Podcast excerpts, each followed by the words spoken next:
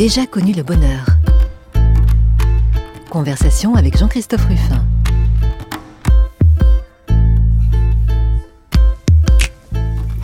J'ai déjà connu le bonheur. Bah oui, oui, oui, et vous allez le connaître encore, j'espère. En tout cas, je pense aujourd'hui, euh, on va, entrer à l'heure du déjeuner, puisque nous sommes à l'heure du déjeuner, avec quelqu'un qui non seulement a connu le bonheur, mais qui l'apporte dans tous ses travaux, dans tous ses livres. Et on va voir, on va voir s'il fait mentir euh, la formule de Jules Renard qui sert euh, de, au fond de mascotte à ce- cette émission. J'ai déjà connu le bonheur, mais ça n'est pas ce qui m'a rendu le plus heureux. Moi, j'aime bien, j'aime bien ces livres, j'aime bien ces travaux, et je dois dire qu'ils me rendent très heureux. On va voir ça tout de suite.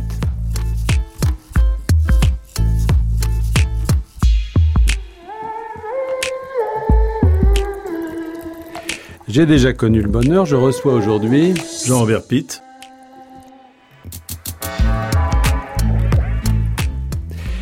Alors, professeur Jean-Robert Pitt, euh, moi je dirais que vous êtes le géographe du bonheur. Je me souviens de vous avoir vu dans un colloque. J'étais arrivé un peu en retard, ça se passait en Haute-Savoie, c'était consacré à l'alimentation, et quand j'ai poussé la porte de l'amphithéâtre, vous étiez en chair et vous disiez, quatrièmement, le reblochon. Voilà quelqu'un qui prend le bonheur au sérieux. Oui, je ne sais pas si le, le reblochon est sûrement un des moyens, sinon de- d'entrer dans le bonheur, au moins d'éprouver un- un- une grande émotion qui conduit au plaisir et donc euh, renouvelé souvent et, en compagnie euh, est sûrement un des moyens d'arriver à un petit bonheur sur Terre. En tout cas, vous êtes un spécialiste, peut-être même le principal aujourd'hui, le seul spécialiste universitaire, je dirais, de la gastronomie. C'est-à-dire, vous êtes géographe, mais au fond, depuis très longtemps, vous avez choisi cette spécialisation de l'étude de la gastronomie et de l'alimentation. Euh, D'abord, je suis pas le seul, loin de là, heureusement, et euh, on est un certain nombre dans toutes les disciplines à étudier ces questions d'alimentation, de gastronomie, de, de vin, et depuis longtemps. Il est vrai que quand j'ai commencé vraiment à écrire sur ces sujets dans les années 80, c'était pas très à la mode dans ma discipline en géographie. En histoire, il y avait déjà eu Flandrin, Jean-Louis Flandrin, qui avait commencé à, travailler sérieusement. Par exemple, c'est lui qui a montré l'arrivée de la cuisine au beurre au XVIIe siècle à partir d'analyses très précises des livres de recettes. Donc il y avait quand même déjà des travaux, mais euh, en géographie, honnêtement, j'ai été un peu pionnier. Peux raconter peut-être cette quand j'ai été recruté professeur, j'avais fait une thèse sur le châtaignier, L'homme et l'histoire et la géographie du châtaignier en Europe de l'Antiquité à nos jours. Et euh, donc euh, j'étais déjà maître de conférence à la Sorbonne et je passe devant le jury pour devenir professeur. Je connaissais tous les profs puisque j'étais déjà dans la maison et euh, on présente ses projets. Et il se trouve que j'ai des intérêts très particuliers au Japon et donc je dis je vais travailler un peu sur le Japon, mais n'étant pas japonisant, je veux surtout travailler sur ce qui me passionne depuis longtemps, c'est la gastronomie et le vin. Alors la stupeur de mes euh, maîtres, qui mais ce n'est pas sérieux. Bon, amusez-vous si vous voulez de temps en temps, faites un article, mais vraiment le Japon, on a besoin de savoir des choses. C'est ça qui doit vous intéresser. Bon, évidemment, je ne les ai pas suivis. Ils m'ont recruté, je les en remercie, et j'ai travaillé essentiellement sur ce qui était ma passion depuis longtemps, c'est-à-dire la gastronomie et le vin. Le vin parce que j'avais fait ma maîtrise sur les vins du budget quand j'étais très jeune, j'avais fait les vendanges en Bourgogne, et la gastronomie parce que j'ai une vocation rentrée de cuisinier et que mes parents m'ont euh, euh, contraint à faire des études, je le regrette pas, hein. mais en tout cas cuisinier dans les années 50, c'était impensable, c'était vraiment un métier de chien, ce qui était d'ailleurs probablement vrai, ils avaient peut-être raison, euh, avec des horaires pas possibles, des conditions d'hygiène épouvantables, beaucoup d'alcoolisme, donc j'ai fait des études, j'ai porté les espoirs de promotion sociale de ma famille, mes frères n'avaient pas fait d'études, voilà, donc mais j'ai toujours gardé ça euh, dans un coin de ma cervelle, et dès que j'ai pu, j'y ai consacré mes travaux, mes recherches, mes enseignements, des directions de recherche, et donc euh, aujourd'hui on est un petit groupe de géographes à travailler avec euh, joie, passion, bonheur sur ces sujets-là. Alors c'est toujours amusant, hein, et depuis que je, je fais cette émission, je découvre que pour beaucoup de personnes, au fond, le- l'entrée dans, dans une vocation s'est faite euh, souvent euh, par une espèce de contrariété et qui n'est pas forcément compréhensible, euh, j'allais dire socialement. J'ai reçu par exemple une grande spécialiste des araignées qui avait, euh, au fond, euh, choisi d'être universitaire parce qu'elle n'avait pas pu être institutrice. Voilà. Alors vous, finalement, vous avez fait une carrière universitaire euh, de premier plan, vous avez été président pendant plusieurs années de la Sorbonne, de Paris 4, vous avez marqué votre discipline, vous êtes président de la Société de géographie. Je ne sais pas si vous l'êtes toujours. Si, euh, si, si, toujours. Voilà. Et en même temps, c'est parce que vous n'avez pas pu être cuisinier. Ça, Oui. c'est merveilleux. Bah, euh, non, je pense que le, euh, on a des passions dans la vie. Je vois à peu près d'où vient cette passion parce que ma mère avait cette euh, passion chevillée au corps. Il n'y avait pas beaucoup de moyens à la maison, mais elle faisait la cuisine midi et soir alors qu'elle travaillait. À l'époque, c'était pas 35 heures. Elle travaillait 50 heures par semaine, mais elle faisait la cuisine matin, midi et soir. et elle avait été élevée par une grand-mère qui était une Alsacienne optante. Vous savez, les optants, c'était les Alsaciens qui ont pu quitter l'Alsace en 70 pour rester français. Mmh. Une Alsacienne optante, partie à 17 ans avec son baluchon de son village d'Alsace, mais qui était déjà cuisinière dans un bistrot de la vallée du Rhin, du, bord du Rhin, et qui a euh, éduqué ses enfants et petits-enfants dans la passion de la cuisine et du, bon goût et de, de, la bonne chair partagée, ce qui était euh, quelque chose dont nous avons hérité, euh, mes frères et moi, et toute, toute la famille, et dont je suis très fier. Et donc j'ai l'impression d'être dans une lignée, même si je ne suis pas cuisinier, sauf cuisinier amateur à mes heures, mais pour moi j'ai besoin de toucher aussi des choses, parce que la, vie intellectuelle est formidable, mais quand vous êtes prof, que vous avez 200 copies à corriger en une semaine, vous êtes membre du jury d'agrégation, c'est une horreur absolue, la correction des copies. Donc, de temps en temps, prendre de la chair à saucisse, euh, des échalotes, du vin blanc, euh, des épices et faire une bonne terrine, je vous assurer que ça aide après à plonger dans le paquet de copies. Alors vos origines, Jean-Robert Pitt, parce que vous avez raconté dans un livre Une famille d'Europe, euh, ces origines mêlées, finalement ces origines euh, assez complexes, parce que vous avez des origines normandes, des origines alsaciennes, des origines juives aussi, que vous avez tout à fait euh, mises au jour et, explicité dans ce livre.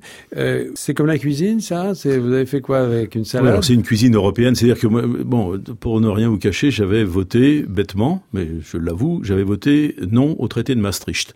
Je n'avais pas écrit ce livre. Euh, je connaissais à peu près l'histoire de ma famille, mais je n'avais pas écrit ce livre et j'étais encore dans l'idée que l'Europe euh, était trop bureaucratique, technocratique et que le, le, Bruxelles nous embêtait sur des quantités de sujets comme les douilles d'ampoules électriques, etc. Donc j'ai voté non, mais avec, euh, avec conviction. Et puis après, j'ai écrit ce livre parce que mes, euh, ma famille me le demandait. Euh, j'étais le seul à avoir accumulé depuis euh, 40 ans des, des photos, des, des bouts d'arbres généalogiques. Enfin, c'est un sujet qui me passionnait parce que il y avait beaucoup de non-dits, en particulier sur la partie juive. Je descends d'un un grand-père juif dont je ne porte pas le nom, je porte le nom de ma grand-mère, qui est juif converti euh, en Hongrie, non, en Hongrie, en Hongrie, fils d'académicien d'une grande dynastie de, de, profs et de rabbins euh, en Hongrie. Et mon père était catholique, ma mère était catholique, et donc cette espèce de, c'était le, le non-dit en plus. Mon père était un fils naturel, donc on n'en parlait pas. Mais en même temps, comme euh, mon père a correspondu presque 30 ans avec son père, sans jamais se voir, et que j'ai hérité toute cette correspondance au moment de la mort de mon père, que je, je, connaissais vaguement son existence, je me suis dit je peux pas ne, pas parler de ça parce que nous sommes tous comme ça, on a tous des origines invraisemblables, on doit vivre avec ça.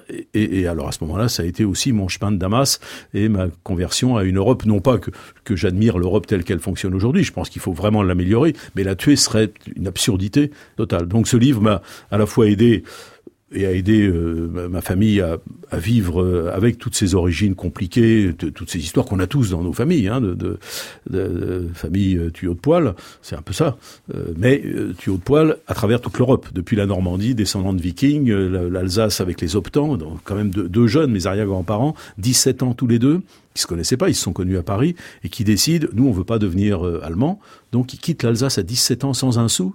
Hein, et mon arrière-grand-père, par exemple, c'était neuf garçons dans sa famille du nord de l'Alsace, et les neuf garçons ont quitté leurs parents pour venir euh, en France de l'intérieur euh, parce qu'ils voulaient pas devenir allemands, ils voulaient pas porter le casque à pointe. Donc tout ça, c'est c'est des choses dont on doit être conscient et c'est pour ça qu'on doit être européen aujourd'hui, mais pour améliorer l'Europe.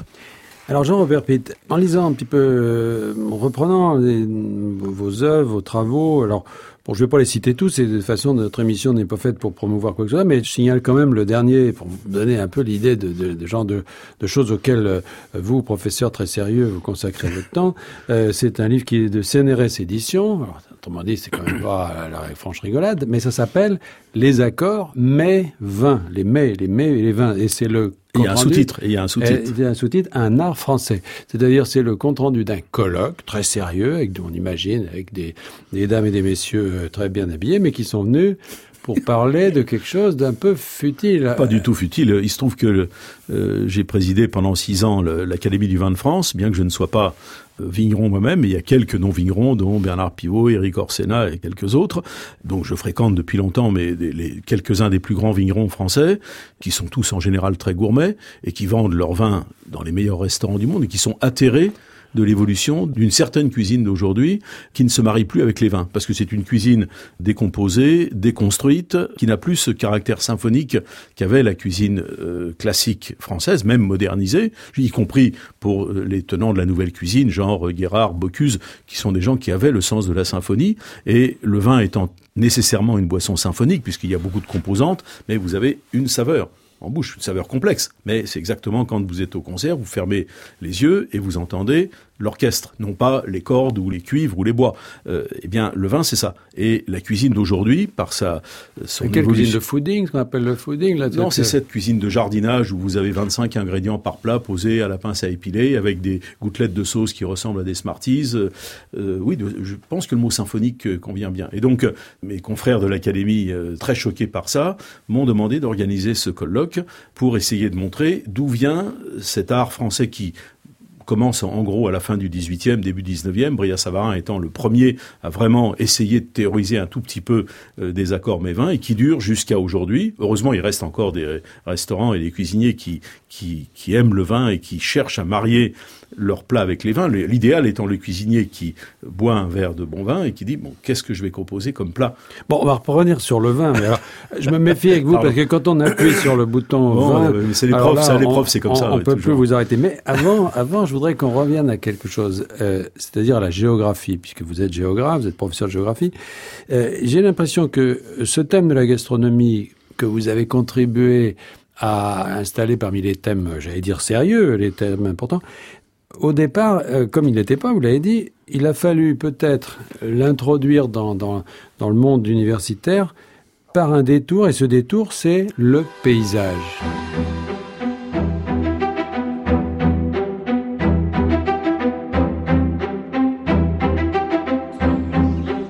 Bocage normand, un territoire morcelé de haies et de chemins creux.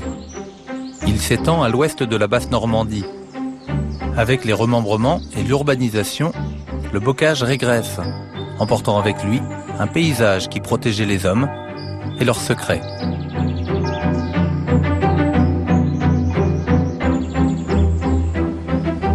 Nous sommes au cœur du bocage normand, un paysage tout en repli, en recoin, hérité d'un passé géologique agité et où les habitants ont joué à cache-cache pendant des siècles. Ici, et c'est assez troublant, les replis du paysage ressemblent à ceux de l'âme. Le bocage, c'est des parcelles qui sont fermées par des haies. La première définition, c'est ça, c'est un enclos. Et c'est un enclos qui protège. Et ce type de paysage, j'imagine qu'il a une incidence sur la, sur la vie des gens. Ça a quoi? Ça a isolé euh, les, gens de la région C'est réputé un paysage d'isolement.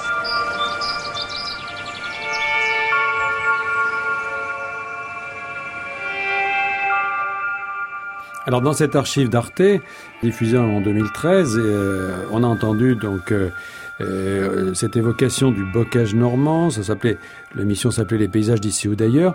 C'était réalisé par Emmanuel Decombe, mais euh, Jean-Robert Pitt, au passage, vous avez reconnu quelqu'un. Oui, Armand Frémont, je pense que c'est sa voix qu'on entendait. C'est un des grands spécialistes de la géographie de la Normandie et de l'élevage en Normandie, qui a été un des grands géographes du paysage, de, de la géographie sociale aussi, et euh, j'étais heureux d'entendre sa voix. Alors, vous avez écrit un livre de référence, l'histoire du paysage français, qui a été réédité d'ailleurs, qui est un peu une sorte de somme.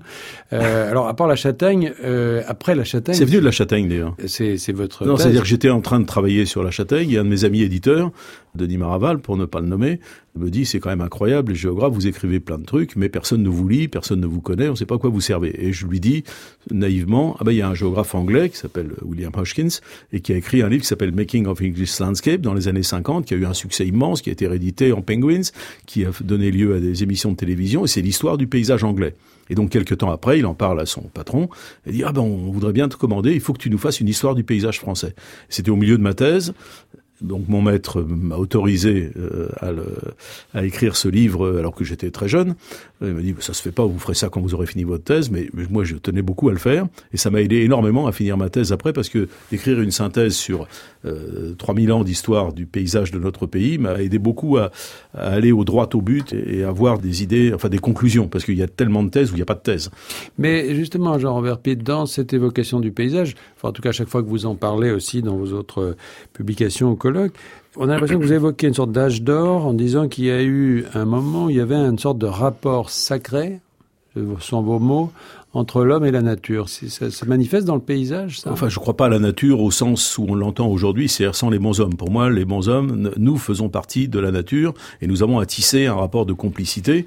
Mais ça rejoint ce qu'on disait sur la gastronomie, sur l'alimentation. Je pense que les aliments, euh, nous les incorporons, nous, mais nous nous incorporons aussi à tout ce que portent les aliments et nous devons tisser une complicité avec les aliments. C'est ça.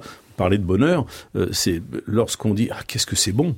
Ou quand on regarde un paysage et qu'on dit qu'est-ce que c'est beau, c'est le même sentiment. Et pour moi, là, ce que j'entendais sur la Normandie, sur le bocage, je pensais en fermant les yeux, camembert, euh, crème, euh, tarte aux pommes, euh, poulet valet d'auge, en tous ces produits merveilleux du terroir normand qui sont portés par le bocage. Et moi, je pense profondément, j'ai beaucoup enseigné là-dessus, que les, les bons produits alimentaires créent de beaux paysages. Et que quand vous avez un beau paysage, très souvent derrière, il y a un produit merveilleux à boire ou à manger. Ce qui veut dire qu'à contrario, euh, Jean-Robert Pitt, cette destruction du paysage qu'on constate dans, euh, notamment, je sais pas, dans beaucoup de périphéries urbaines, etc., c'est une destruction aussi du goût? Bah Évidemment, quand euh, aujourd'hui vous, vous avez les commerces de bouche du centre-ville, vous voyez partout en France qui ferment. Et à côté de ça, vous avez des périphéries urbaines, des entrées de ville avec quatre ou cinq grandes surfaces où la nourriture qu'on trouve à l'intérieur est pas géniale. Alors heureusement, en faisant bien son choix, on arrive à trouver à se nourrir même dans les grandes surfaces, mais il n'y a pas ce rapport que le commerçant de bouche, le boucher, le charcutier, l'épicier tissait avec son produit et avec son client, qu'on trouve heureusement dans les, dans les marchés de centre-ville. Parce que les, marchés de plein vent sont une grande spécialité française et italienne aussi, qui est absolument merveilleuse, parce que là, vous tissez un rapport de complicité avec l'aliment, avec le marchand, avec le producteur qui est derrière. Si en plus c'est un maraîcher ou un producteur de, je sais pas moi, de, de, de volaille, par exemple, vous êtes en contact intime avec ce que représente l'exploitation agricole qui vous fournit le produit. Et ça, ça crée une force dans l'acte de manger qui est absolument extraordinaire, une émotion. Et je pense qu'on a besoin de ça. Et donc la, la grande surface de périphérie, que, bon voilà, c'est le choix français qui est un peu absurde, que les gouvernements successifs ont laissé faire à partir des années 50, euh, aboutit à une véritable catastrophe pour la vie des centres-villes. Alors le, le paysage, euh, auquel vous avez consacré donc euh, plusieurs livres et notamment cette histoire de paysage. Le paysage, c'est quelque chose qui a été un grand sujet euh, de réflexion et d'action, on pourrait dire, à la période de, l'après-guerre dans les années 60. Bon, vous avez d'ailleurs consacré un livre à Philippe Lamour, un hommage à Philippe Lamour, l'aménagement du territoire. Bon, on est passé de ça, quelques années, à la gastronomie française, patrimoine mondial de l'humanité de Nicolas Sarkozy, c'est-à-dire que la gastronomie aujourd'hui a pris euh, une place à part, une place entière, si je puis dire, dans le débat intellectuel, dans, les études euh, universitaires aussi. Aujourd'hui, on peut effectivement parler de gastronomie en dehors de la période des fêtes. C'est devenu un sujet dont on peut parler. Euh, faut faire attention. Euh, vous savez que quand on parle souvent avec gravité de sujets de ce genre, c'est qu'il y a crise derrière. Hein, quand on parle de l'amour, du rapport des couples, etc., c'est souvent parce que ça va pas très très bien. Donc euh, je me méfie un tout petit peu aussi de cet intérêt parfois exagéré pour un discours trop intellectuel sur la gastronomie. Donc moi, ce que je, je cherche à faire, comme pour le paysage, c'est réconcilier nos contemporains. Enfin, je considère que ça fait partie de ma vocation, de mon métier de géographe, de réconcilier nos contemporains avec leur cadre de vie, avec leur paysage, donc qu'ils s'en sentent responsables, qu'ils fassent des lieux où ils vivent leur territoire. Territoire, c'est euh, c'est comme euh, on, les animaux marquent leur territoire, et nous devons être dans nos territoires comme les animaux euh, dans le leur, avec beaucoup plus de, de, de puissance encore par notre imaginaire, par notre notre puissance d'action aussi sur notre environnement. Mais on doit on, doit réconcilier les gens avec leur environnement et leur territoire, de même qu'on doit les réconcilier avec leur alimentation. Et donc ce que j'ai fait autour du patrimoine gastronomique, en particulier en convainquant le président de la République de l'époque, Nicolas Sarkozy, de, de porter le dossier de reconnaissance du repas gastronomique français au patrimoine de l'UNESCO, c'est l'idée, non pas de dire la France a une cuisine merveilleuse,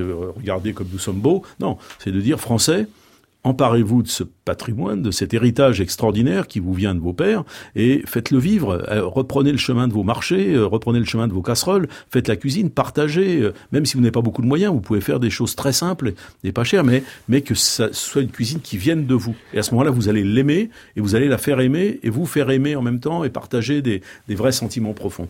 Vous voyez que le bonheur, vous, vous rend heureux, quoi. Hein. ah ben moi, on a tous des, plein de malheurs dans la vie, plein de choses, on est dans une vallée des larmes. Non, mais Heureusement, il y a des oasis. dans tout ça. Vous avez publié en 2017 Atlas gastronomique de la France, qui est un livre très intéressant, très, très illustré, et qui, alors là, justement, euh, moi, il m'a beaucoup intéressé parce qu'il a, il y a cette approche territoriale, on peut dire, de, des saveurs finalement et des produits qui est très qui est pas passéiste. C'est ça qui m'a frappé c'est que peut-être parce que vous l'abordez avec votre savoir de géographe euh, il y a quelque chose de très moderne là-dedans. On n'a pas l'impression de lire une espèce de complainte sur une France qui n'existerait plus.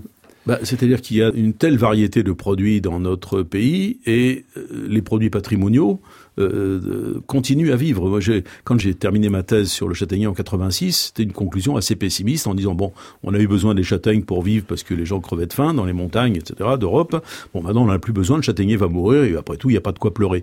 Et c'est à ce moment-là, et je l'avais pas perçu très très bien, que pour des raisons patrimoniales, parce que dans les Cévennes, en Corse, dans la Pénin, en Toscan, euh, en Galice, en Espagne, les gens se sont dit il faut faire vivre notre patrimoine. Ils ont replanté les châtaigniers, ils ont réinventé les produits. Donc c'est un patrimoine qui d'un seul coup redevient vivant au lieu d'être une espèce de fin de règne, de produit fin de race. Euh, et je suis émerveillé. Donc cette thèse a été rééditée. J'ai fait une, une, nouvelle introduction en disant pardon, pardon, euh, je, me suis planté. Euh, c'est pas ça du tout. Sa, vie est tant mieux. Donc au fond, la, la gastronomie pour vous et ce bonheur de terroir, mais pas encore une fois sous un angle passéiste, hein, dans, dans le présent et peut-être dans le futur, c'est l'avenir de la France, vous pensez? Bah, je pense que c'est un des avenirs. En tout cas, ça fait partie pour le monde entier de l'identité des Français. Donc n'ayons pas honte de ça. Euh, euh, sachons aussi regarder dans l'assiette des autres, dans l'assiette des voisins, parce qu'on mange très très très bien dans beaucoup de pays du monde. Partout dans le monde, il y a des gastronomies. D'ailleurs, alors le Japon qui est votre autre passion. Oui, bah, le Japon avait voté contre à l'UNESCO le classement, enfin la reconnaissance du repas gastronomique français. Je, le sais par l'ambassadeur auprès de l'UNESCO de l'époque. Et un an après, ils sont venus me voir en disant aidez-nous, on voudrait faire la même chose avec le washoku, qui est le repas gastronomique de fête du Japon. Et ils sont arrivés Bien sûr, oui, Deux ans plus tard, c'était fait. Et cela dit, ça protège pas contre les catastrophes d'être patrimoine mondial de l'UNESCO. Non, mais ça, ça euh, aide à se relever des coups durs. Ah euh, mais bien sûr, bien manger. D'ailleurs, euh, ambassadeur de France à Tokyo à l'époque, et Philippe Faure, qui est un passionné de gastronomie, avait décidé d'aller euh, fêter le 14 juillet à Fukushima et de faire une grande fête gastronomique à la française à Fukushima, juste après le drame que cette ville a connu. Bon alors, on a parlé de gastronomie, mais il faut qu'on aborde, j'allais dire, le gros morceau maintenant. amis, la vie du fleuve où me s'oublie. Buvons, buvons jusqu'à la lie, le vin fera fuir le chagrin. Et buvons au jour prospère qui passe sans retour au plaisir le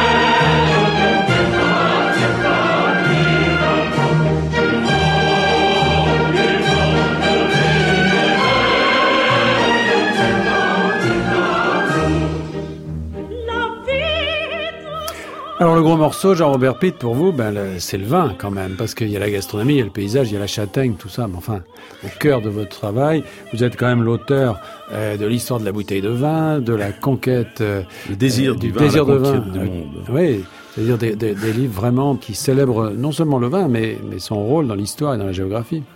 Oui, alors j'appartiens à une famille où euh, on buvait du vin tous les jours à tous les repas. Alors les enfants buvaient euh, avaient de l'eau rosie, puis rougi à partir de l'adolescence, et le vin pur avec un boudoir trempé dans le vin ou le, le biscuit de Reims dans le champagne. euh, voilà. Mais mes parents n'avaient pas de cave euh, bien garnie, donc euh, j'ai découvert cela vraiment. euh, je me souviens très bien. C'était septembre 1966, en faisant les vendanges en Bourgogne. Les étudiants allaient volontiers faire les vendanges. La rentrée universitaire, c'était juste après le bac, qui était assez tardive. Donc j'ai passé presque un mois en Bourgogne, chez plusieurs vignerons, à faire des vendanges. J'ai découvert euh, à la fois le monde rural que je connaissais un peu, mais pas très très très bien, le monde de- et puis monde rural bourguignon et vigneron bourguignon à cette époque, c'était dans son jus euh, complètement. Surtout que c'était des petits vignerons. Et j'ai été fasciné à la fois par tout ce que représente la, la culture de la vigne et, et l'élaboration du vin, mais par le goût du vin. Et donc c'est devenu euh, une euh, ouais, pourquoi pas une raison de vivre, oui. Je, et je comprends. Et donc après, c'est pourquoi j'ai essayé de comprendre pourquoi tant de civilisations ont mis le vin au cœur de, de, de leurs préoccupations, de leur culture, de leurs rêves, euh, de leur joie de vivre. Justement, ce livre, Le désir du vin À la conquête du monde. à la conquête du monde, quel est le... Bah, L'idée, c'est que euh, ça commence de 5000 ans avant Jésus-Christ. Le, le vin est découvert par des montagnards du Caucase et, et des montagnes du croissant fertile, enfin qui entourent le croissant fertile, alors que les gens des plaines boivent de la bière, font des céréales. euh, Bon, voilà, ce sont des, gens qui s'amusent avec de la bière, mais d'un seul coup, ils découvrent le vin qui leur est vendu par ces montagnards et découvrent que c'est une boisson infiniment plus riche, plus plus joyeuse, grâce à l'acidité et aux fruités, et euh, sont fascinés par cette boisson qui supplante la bière. Et on le voit aussi bien dans la vallée du Nil, dans les tombes pharaoniques, qu'en Mésopotamie. Puis après, ça devient la boisson sacrée du peuple hébreu, boisson du lien avec Dieu, boisson sacrée des Grecs qui en font même un dieu, Dionysos, et puis le christianisme qui mélange l'héritage dionysiaque et l'héritage hébreu et qui fait du vin euh, le sang du Christ. Et en même temps, la boisson de la convivialité, de l'accueil, de la charité, euh, d'où l'importance de la viticulture dans les abbayes au Moyen Âge. Pendant les invasions, la viticulture, comme le latin, aurait dû disparaître, et ce sont les abbayes, les- les monastères, qui maintiennent et le latin et la viticulture qui va repartir à partir de l'an 1000 euh, formidablement et le vin devient la boisson de la civilisation occidentale qui ensuite va se diffuser partout dans le monde. Mais c'est par par désir c'est-à-dire c'est pas une nécessité. On peut vivre sans vin. Pas très bien mais on peut vivre sans vin. Euh, donc c'est vraiment par désir par plaisir par par recherche de de, de l'émotion.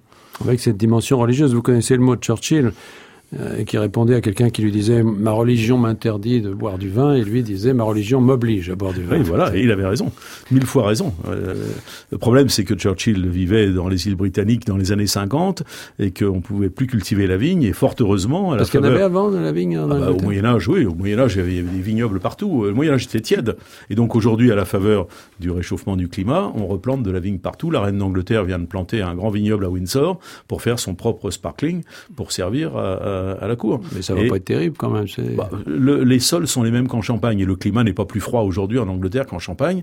Donc, euh, euh, Donc les Anglais vont nous faire du champagne maintenant, c'est nouveau. ça. vont faire du sparkling, ils n'ont pas le droit de faire du champagne.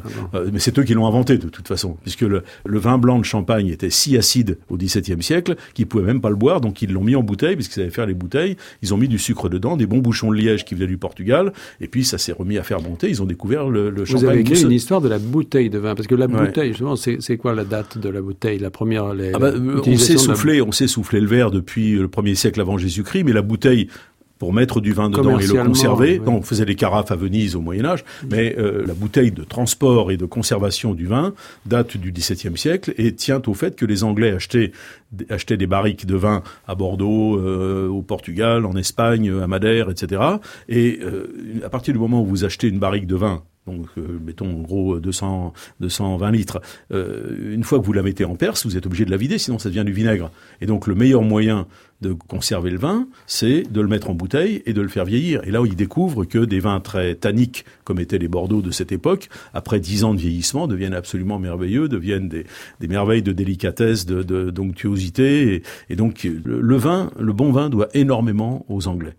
Et cette présence anglaise à Bordeaux, par exemple, en Aquitaine, ça, c'est lié à l'histoire ah bah, aussi. De c'est parce que les Anglais ne pouvant plus produire de vin à partir du rafraîchissement du climat euh, au XVe siècle, déjà ils avaient mis un pied à Bordeaux avec Aliénor d'Aquitaine qui s'est mariée avec Henri II Plantagenet. quand même pas la guerre de Cent Ans par la conquête du vin, euh, Non, mais que la guerre de Cent Ans a, hélas, euh, euh permis aux Bordelais d'obtenir un privilège du roi d'Angleterre que les rois de France, après le retour de l'Aquitaine dans le giron de la France, ont maintenu, qui est le privilège de pouvoir vendre leur vin dans la, la circonscription de Bordeaux en monopole avant le 11 novembre. C'est-à-dire que tous les vins de l'arrière-pays, du sud-ouest de la France, ont été bloqués par ce monopole, qui est un privilège qui a été supprimé par Louis XVI grâce à Turgot, qui lui a dit c'est tellement injuste, Majesté, il faut supprimer ce privilège.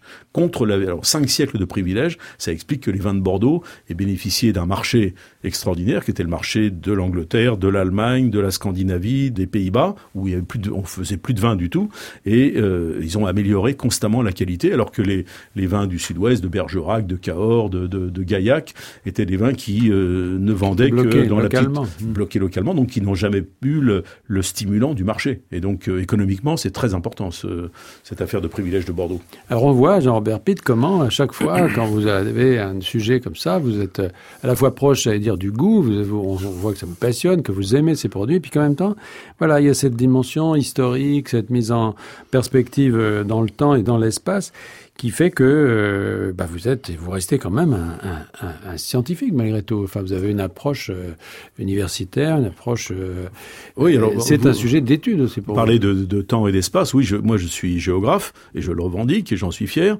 Mais j'ai toujours pensé, et je le pense encore beaucoup, que le mariage de l'histoire et de la géographie, qui est un peu une spécificité française qui remonte aux, aux écoles jésuites et des, des, frères des écoles chrétiennes du XVIIe siècle, mais qui, sous Vidal de la Blache, a pris une grande importance aussi, euh, est indispensable. On ne peut pas étudier le temps sans l'espace. Reclus l'a dit d'ailleurs, la géographie c'est l'étude de l'espace dans le temps et l'histoire c'est le temps dans l'espace. Enfin, donc c'est vraiment, vraiment essentiel de marier les deux et c'est pas seulement pour des raisons politiques. C'est vrai que si on croit à la nation, moi j'y crois, je pense qu'il faut que, surtout par les temps qui courent, de, de, brassage de population, nous avons besoin des nations et non pas du nationalisme. Nous avons besoin des nations et on bâtit les nations sur une connaissance intime de l'histoire et de la géographie qui, euh, bah, comme dans l'histoire de ma famille, est une histoire euh, extraordinairement euh, euh, contrastée, pleine de mélanges, de métissage.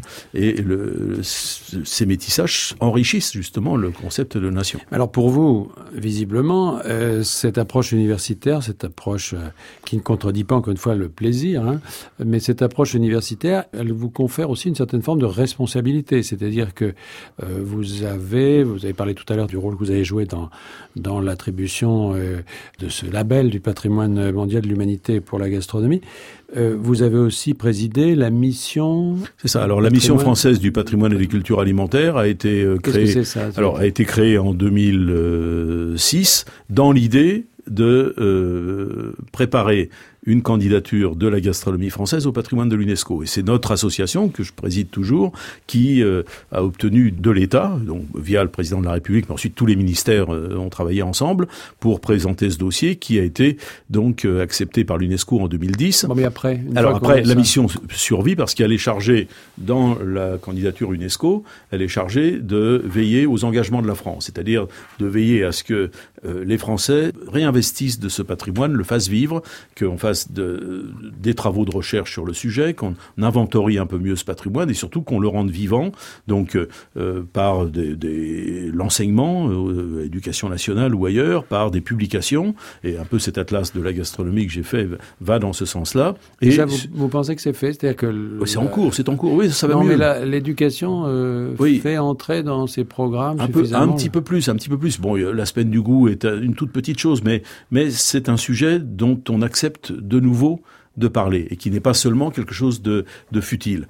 Et puis surtout, on a eu euh, l'idée de créer une cité de la gastronomie, comme il y a une cité de la musique, une cité des sciences, une cité de, la mode. Et euh, après bien des discussions, donc en 2012, on a décidé euh, d'accepter quatre projets qui sont Tours, Dijon, Paris, Rungis et Lyon, et qui sont en train de bâtir des, très grands centres culturels, appelons-les comme ça, autour du patrimoine gastronomique et, qui sont des projets phares de ces villes. À Dijon et à Lyon, c'est dans l'ancien hôpital euh, général, donc euh, place Bellecour et sur les quais du Rhône pour Lyon et, et aux portes de la vieille ville pour Dijon, des endroits magnifiques. À Rungis, ce sera pour un peu plus tard, mais c'est un 6 hectares au bord du marché d'intérêt national. Et à Tours, c'est en, en, plein essor. Il y a déjà toute l'activité de recherche et plein de projets autour de la rénovation du marché de Tours qui sont formidables. Donc ces villes s'investissent dans ces projets autour de la gastronomie et j'espère que ce sera contagieux parce que c'est un moyen, enfin je trouve que sur le plan culturel, c'est un moyen de, redonner de la joie de vivre à nos compatriotes qui sont souvent euh, assez tristounets, euh, de dire aux étrangers qui nous visitent et dont c'est l'un des principaux motifs de tourisme en France, il y a les cathédrales et les châteaux, mais il y a aussi la bonne chair et le bon vin, de leur dire, voyez, euh, on continue à faire vivre ça. C'est ça qui est assez intéressant d'ailleurs dans votre parcours, c'est que, et d'une façon générale dans ce sujet de la gastronomie, c'est que elle plonge ses racines dans le local, on l'a bien vu, mais elle renvoie à l'international. Alors vous-même, vous avez un engagement dans ce domaine. Vous avez donc, on a parlé du Japon, euh, qui a plusieurs titres, vous, vous, vous passionne. Vous avez travaillé au tout début de votre carrière en, en Mauritanie. J'ai passé deux ans de ma vie en coopération en Mauritanie, où je, ces voilà. deux années merveilleuses. Et vous avez été un des moteurs de la création controversée à l'époque de cette Sorbonne d'Abu Dhabi. Oui, alors j'ai été contacté euh, par le, le, gouvernement des Émirats arabes unis lorsque j'étais président de Paris-Sorbonne, de Paris 4, pour ouvrir une euh, antenne à Abu Dhabi. Parce qu'on avec... a beaucoup parlé du, du, musée du Louvre, mais... Oui, mais c'était juste avant. Et voilà, donc j'ai essayé de convaincre mes, mes, amis du musée du Louvre à l'époque qu'il fallait y aller, parce qu'ils ne voulaient pas. Ils étaient vent debout contre l'idée de créer le Louvre à Abu Dhabi. J'ai dit, mais euh, moi j'ai obtenu des conditions qui sont toujours en activité, c'est-à-dire l'enseignement est en français, ce sont les mêmes programmes qu'à la Sorbonne, les mêmes enseignants qui se déplacent aux frais du gouvernement des Émirats arabes unis pour enseigner, c'est laïque, c'est mixte. Euh, Qu'est-ce qu'on peut rêver de mieux? On enseigne de la philosophie, de la littérature. Je, peux donner peut-être juste un exemple. La première année, ouverture de Paris-Sorbonne à Abu Dhabi, 2006, septembre 2006. Un collègue de littérature, moi je fais le discours d'ouverture avec le prince héritier et des Émirats, et un collègue devait faire cours juste après sur Giono, euh, le hussard sur le toit. Euh, et il me dit, est-ce que tu crois que je peux leur passer le film de Rapneau? Avant mon cours, parce que pour les, les, jeunes émiriens, leur parler de la peste de Marseille, etc., mmh. de la Provence, ils vont rien comprendre. Si je leur passe le film, mon cours sera beaucoup. Ben, J'ai dit, vas-y. Et les étudiants étaient médusés, mais son cours a été un succès euh, incroyable. Donc on peut faire ça, et je pense que contre l'islamisme, le meilleur euh, remède, c'est la culture c'est l'éducation. Et les Émiriens l'ont parfaitement compris. Et le Louvre, c'est ça. Le Louvre, c'est montrer de la beauté, des œuvres de toutes sortes, pour dire aux gens, mais vous n'êtes pas tout seul au monde. Vous vivez au fin fond du désert, vous avez une religion qui est, qui est la vôtre et qu'on respecte, mais regardez le monde tel qu'il est. Il est d'une diversité incroyable et d'une beauté incroyable, et ça marche. J'ai déjà connu le bonheur. Jean-Christophe Ruffin. On mange bien en Bourgogne parce que dès le XVe siècle, à l'exemple de leur duc, les Bourguignons avaient compris que le choix des aliments et la façon de les préparer était un art, au même titre que la composition d'un tableau ou d'un poème. Philippe le Hardi et ses successeurs donnaient au repas une telle importance qu'à Dijon, leur capitale, ils avaient, en leur palais, construit une cuisine dans des cheminées, et non, comme il se pratique couramment, une cheminée dans les cuisines. Quelle leçon D'autre part, Comment ne pas avoir envie de bien manger quand on a à portée de la main un des plus illustres vignobles dont la nature est fait don aux humains? Quand on possède un bétail superbe, un gibier succulent, et que dans la région se soient élevées quelques abbayes, Cluny, Cîteaux, endroits où, à la bonne époque, les moines succombaient parfois aux gentils péchés de gourmandise. Il existe une recette d'estouffade de perdrix à la Cluny qui en dit long sur la science de ces saints hommes. Les Bourguignons ont inventé beaucoup de plats, jambon persillé, œufs en meurette, cochon de lait, bœuf bourguignon, rable de lièvre à la piron, beaucoup de condiments, dont la moutarde, beaucoup de friandises, dont le pain d'épices. Comment s'étonner alors que chez René Hure, en cet hôtel de la Poste d'Avalon ou Napoléon, de retour de l'île d'Elbe, but du Chambertin, chaque repas soit un festival alors, on a entendu la voix d'un chroniqueur gastronomique euh, de 1964 qui s'appelait Amunategui et qui nous a parlé avec beaucoup de beaucoup de science, euh, mais aussi quand même un ton euh, qui peut-être n'est plus tout à fait celui d'aujourd'hui, de la tradition gastronomique en Bourgogne. Alors, depuis vos travaux et depuis, au fond, ces dernières années, On parle plus de la gastronomie comme ça, on en parle à la fois de façon plus sérieuse et peut-être plus décontractée aussi. Non, moi j'aime bien ce, ces propos. Bon, sont historiquement un tout petit peu les, les saints hommes. Euh, oui, non, non, c'est pas ça. Mais mais bon, le, ce qui est certain, c'est que la, la, la, cuisine à la cour des ducs de Bourgogne a joué un très grand rôle parce que le, le, le royaume de France a hérité de ces fastes de la cour de Bourgogne, le banquet du faisan très célèbre, euh, a joué un très grand rôle dans l'histoire de la gastronomie. Mais sur les, les monastères, ce que les monastères ont fait, euh, Cluny comme Cîteaux, c'est de faire de leurs vignobles, et ils possédaient beaucoup de vignobles, des laboratoires extraordinaires de la viticulture de haute qualité, pour des raisons religieuses. C'est-à-dire qu'on fait du bon vin, euh, comme on chante le grégorien à la perfection, c'est une prière de faire du bon vin. Et en plus, célébrer la messe avec du bon vin, c'est quand même euh, oui. éviter de faire la grimace au Seigneur en communion, et surtout c'est la possibilité de recevoir dignement les hôtes, puisque les monastères servent aussi d'hôtellerie. Ah, vous les... du fromage aussi. Ça, Alors, oui, actuellement, oui, actuellement, les moines de Cîteaux font du fromage qui est, qui est bon, en plus qui est un des rares fromages de France qui s'harmonise avec les grands vins rouges de Bourgogne. Il faut, normalement, il faut boire plutôt du vin blanc avec euh, les fromages, mais euh, le Cîteau n'étant pas trop puissant, parce que c'est des vaches montbéliardes de la plaine de la Saône avec euh, de la très bonne herbe, c'est c'est pas du, du, des fromages de montagne. Les fromages de montagne ne vont jamais avec le vin rouge. Je dis ça aux montagnards alpins, donc jamais de Beaufort avec du vin rouge. Toujours avec noté, un, du, C'est du vin noté, blanc. Jean-Robert Pitt. Alors, dans tout ce parcours euh, international et, et, national et universitaire qui est le vôtre, il y a quand même progressivement une sorte d'enracinement qui s'est fait. Alors peut-être par la rencontre précoce avec euh, vos vendanges, là, euh, vous en avez parlé, mais enfin qui s'est enraciné euh, au fil aussi de vos œuvres avec la Bourgogne. Et le dernier, euh, la dernière somme en date, c'est le Dictionnaire amoureux de la Bourgogne que vous avez publié chez Plomb, là, il y a 4 ou 5 ans, je ne sais plus. Oui, qui est une commande aussi de, de, commande, de Jean-Claude Simonin com... et qui m'a fait un immense oui, plaisir. Bah voilà, c'est une commande de, il n'a pas dû vous pousser beaucoup. Non, mais enfin bon, c'est quand même un million de signes à écrire, c'est beaucoup, c'est la règle oui, approximative de la collection. Mais, gorgée mais après gorgée, quand même. Oui, ouais, mais j'ai éprouvé, euh, comme c'est beaucoup de sujets différents, euh, j'ai éprouvé beaucoup, beaucoup de plaisir à écrire ce livre, qui est un hommage à une province dont je n'ai pas une goutte de sang dans les veines, euh, mais c'est pas grave. Euh, moi, je crois au, au, droit du sol et donc euh, j'aime la Bourgogne. Je me sens bourguignon, même euh, et j'y vis en partie. j'y ai fait du vin. Alors, les pendant climats de Bourgogne années. aussi sont classés au, au patrimoine oui. C'est une, une idée. Bon, j'ai aidé tant que j'ai pu l'équipe qui a porté ce, ce, projet, parce que ce qu'on appelle les climats de Bourgogne, comme chacun sait, c'est pas le climat météo. C'est le, le, les climats. Il faut regarder vers le sol. Le climat pour, du sol. Donc les, les, les climats, ce sont les terroirs de Bourgogne, c'est-à-dire les 1200 et quelques terroirs différents sur lesquels le grand art des vignerons, c'est de faire des vins différents. Euh, la même année, on peut avoir 1200 vins différents, et même plus, parce que par exemple le Clos de Vougeot, qui est un climat grand cru, il y a 50 hectares, mais il y a 80 propriétaires. Donc une année donnée, il y a 80 vins différents sur ce climat du Clos de Vougeot. C'est extraordinaire. C'est le, c'est, le, on croit que la mondialisation écrase les différences, mais ici, on est en plein cœur de la mondialisation, et grâce aux clientèles du monde entier, les vins de Bourgogne se vendent merveilleusement bien, mais c'est la diversité. Et ce qui plaît aux Japonais, aux Américains, aux Anglais qui sont amateurs de ces vins, c'est leur incroyable diversité. Bon, ben, j'espère, Jean-Robert Pitt, que vous allez soutenir le dossier de Sancerre, qui est à son tour candidat pour euh, la reconnaissance de ce patrimoine, et que vous n'allez pas je, vous contenter de. Non, non, de mais je suis un grand amateur de Sancerre, surtout avec les crottins de Chavignol, ça va très bien, et le jambon du Sancerrois, et les paysages sont, sont magnifiques. Hein. En tout cas, vous nous avez donné euh, beaucoup de, beaucoup de bonheur, beaucoup de plaisir avec cette évocation de, de toute cette gastronomie, de tous ces vins. Et je recommande vraiment d'abord de, mettre tout ça en pratique parce que ça n'est pas, on n'est plus dans l'universitaire euh, austère, on est vraiment dans, dans un rapport avec un sujet magnifique. Et puis, je recommande évidemment tous vos livres. Jean-Robert Pitt, merci. Merci à vous et bon appétit.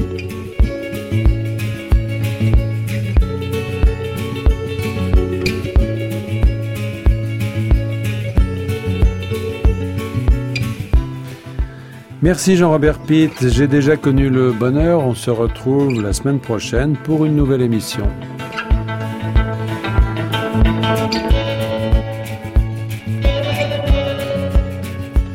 Vous pouvez réécouter cette émission sur le site de France Culture ou la retrouver sur l'application Radio France Podcast. La semaine prochaine, dimanche prochain, une nouvelle conversation autour du bonheur et dans quelques instants, une histoire particulière. Bye.